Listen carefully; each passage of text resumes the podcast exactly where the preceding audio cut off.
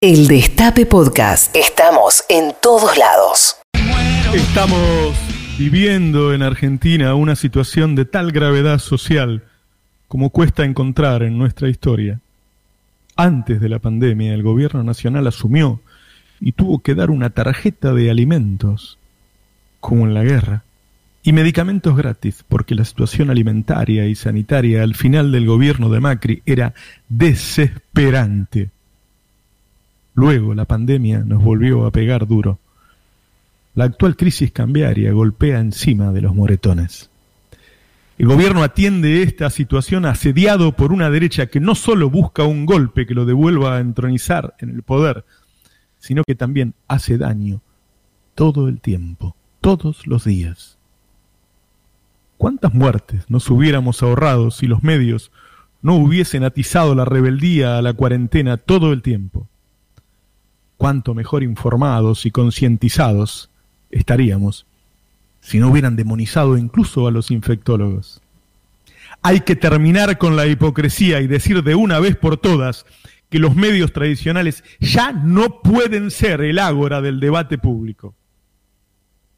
Los funcionarios no tienen que legitimar más esos espacios con su presencia y tienen que decirle a la población por qué no van los medios actúan como grupos de tareas que difunden el odio y el mal. Son, y digámoslo claro y de una vez, un grupo de mafiosos que armó causas para meter presos a dirigentes populares, que persiguieron hasta la muerte a algunos como Héctor Timerman, que instalaron un gobierno que nos robó, nos endeudó y nos dejó en patas frente a la pandemia. Esta es la situación que atravesamos.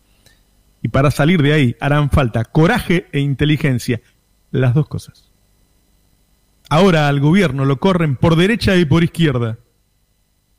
En medio de la pandemia, la violencia se esparce enfurecida en varios países del mundo.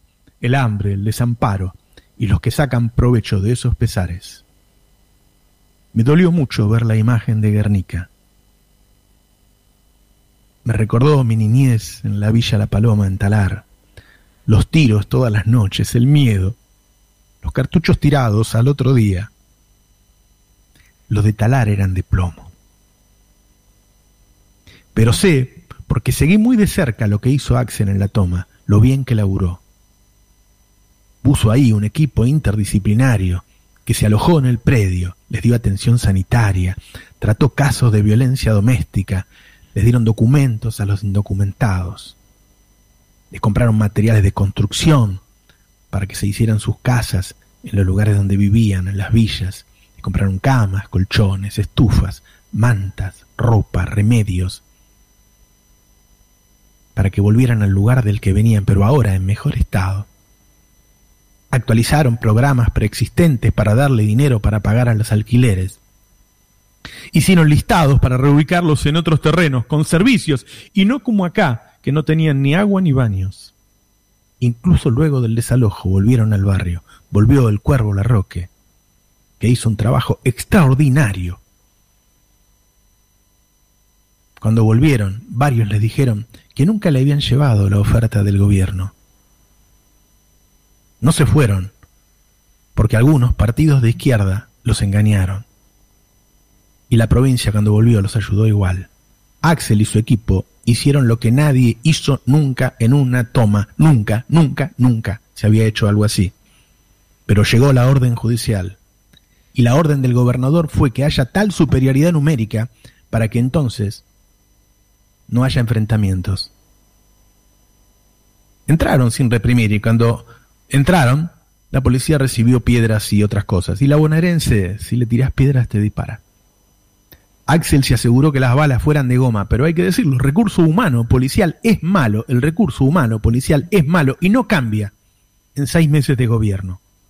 Pero yo no recuerdo otra toma y desalojo sin muertos ni heridos. Y si no hubo muertos ni heridos, no fue gracias a Dios, como escuché por ahí, fue gracias al gobernador. Hubo 37 detenidos y solo 8 eran de la toma, los otros, bueno, los otros 29 eran del PO.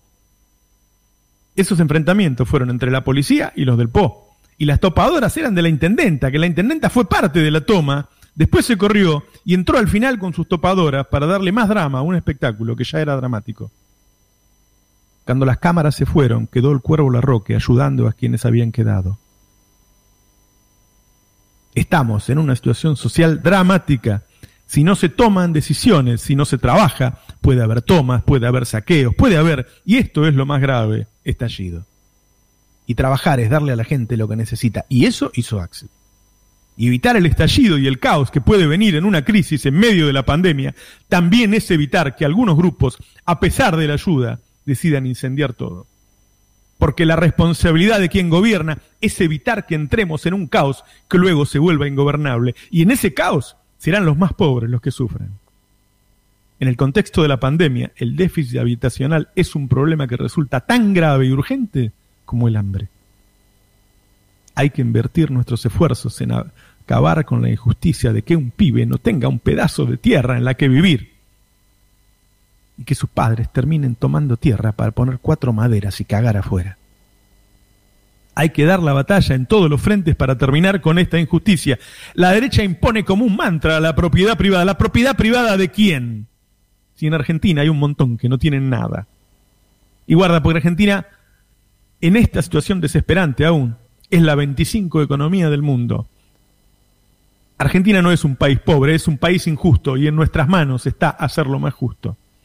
Solo desconcentrando lo que Macri concentró, el pueblo recupera su nivel de vida. Argentina es el octavo territorio más grande del mundo y solo viven 45 millones de personas. No puede ser que un pibe nazca sin suelo que pisar, sin un pedacito de tierra donde vivir.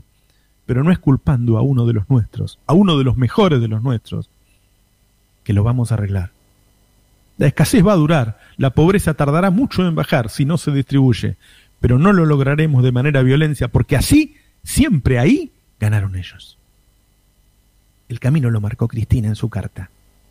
Ya están todos lo suficientemente asustados para sentarse a negociar. A nadie le conviene que el conurbano se convierta en el Far.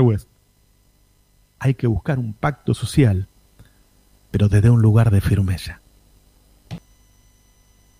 Hay que buscar un pacto social, pero desde un lugar de firmeza, dije. El riesgo a un estallido de dimensiones trágicas está en una devaluación descontrolada. Pese a la baja de retenciones que se comunicó a mediados de septiembre, la liquidación de divisas de octubre fue un 30% menor de los niveles de un año atrás.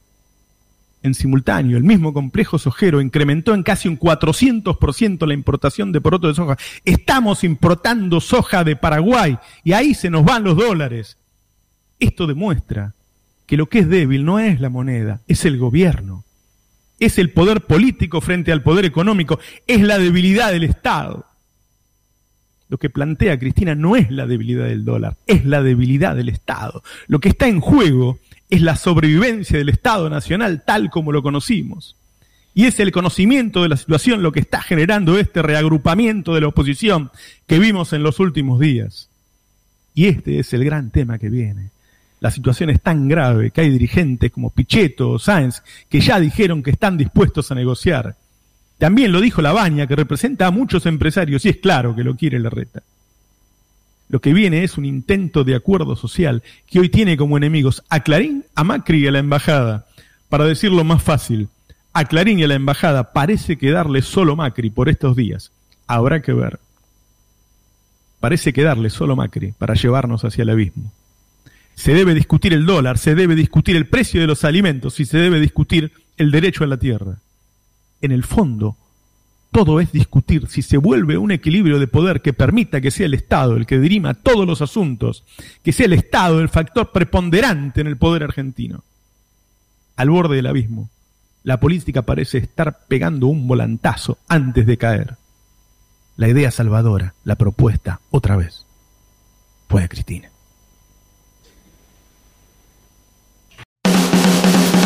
Reviví los mejores momentos de la radio. Destape Podcast.